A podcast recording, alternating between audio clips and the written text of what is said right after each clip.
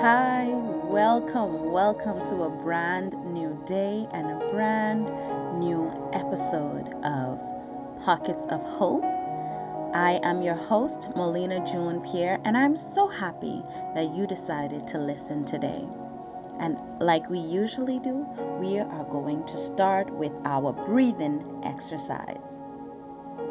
We're going to take a deep breath very slowly. We're going to inhale. Fill up our lungs. Hold that breath. And slowly release it. Very good. We're going to take one more deep, deep, deep, deep breath.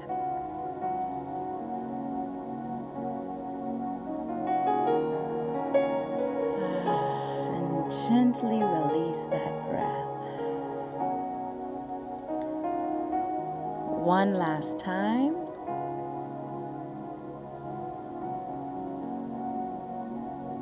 Hold it and gently release it. Very good. And this morning, or whichever time of day it is that you are listening to this podcast, my message to you is to remind you today of where your hope should be at all times and why it should be there. there. Jeremiah chapter 17, verse 7 and 8 says, Blessed is the man who trusts in the Lord and whose hope is in the Lord.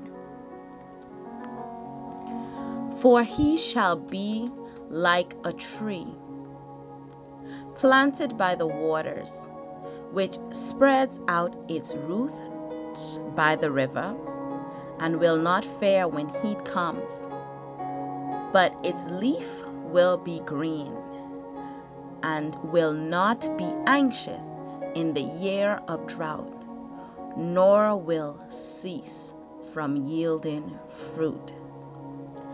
That sounds like very blessed person that yields fruit in and out of season. And if we were to add that to, I guess, apply that to human terms. You are someone that is blessed in and out of season. You will continue to produce your gifts, your family. When anything you put your hands to do will be blessed by God, you will always be able to produce.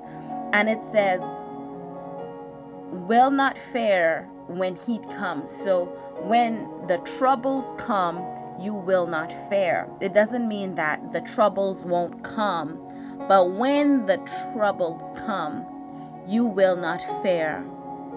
You will continue to produce. And you won't be anxious in the year of drought because even in that, you won't stop from yielding fruit. You won't stop from having. You will always have something to give. And that led me to sharing a personal story. Those of you who know me or know of me, you will know of my story of surviving Hurricane Dorian just in 2019, September 2019. Immediately after the storm, and you know, through the the chaos of what was left on my island and you know in trying to find shelter for my family and trying to just be safe in that moment of uncertainty the lord provided for us. We were able to find a place to lay our heads. We found clean water and we had food to eat. And it seemed to have been an abundance. So even in a moment of terror, of chaos and sadness, just complete devastation, after being ravaged by a category 5 monstrous storm, God provided for me and my family. God kept us. Really, if we it was like we didn't have to look at our surroundings. We just had to keep our faith and our eyes on God, and we watched Him take us and lead us while we were in the devastated place, while we were in a position, in a place where there was lack. God made provision, and that is that scripture that I shared to you really um, reminded me of what it means when you have hope in God. And so I encourage you, my listeners, to put your hope and your trust in God. Because when these uncertain things happen, when these storms come your way, when there is nothing left in front of you, you can look beyond that and look at the Father that is your provider, who is your help, who is your security.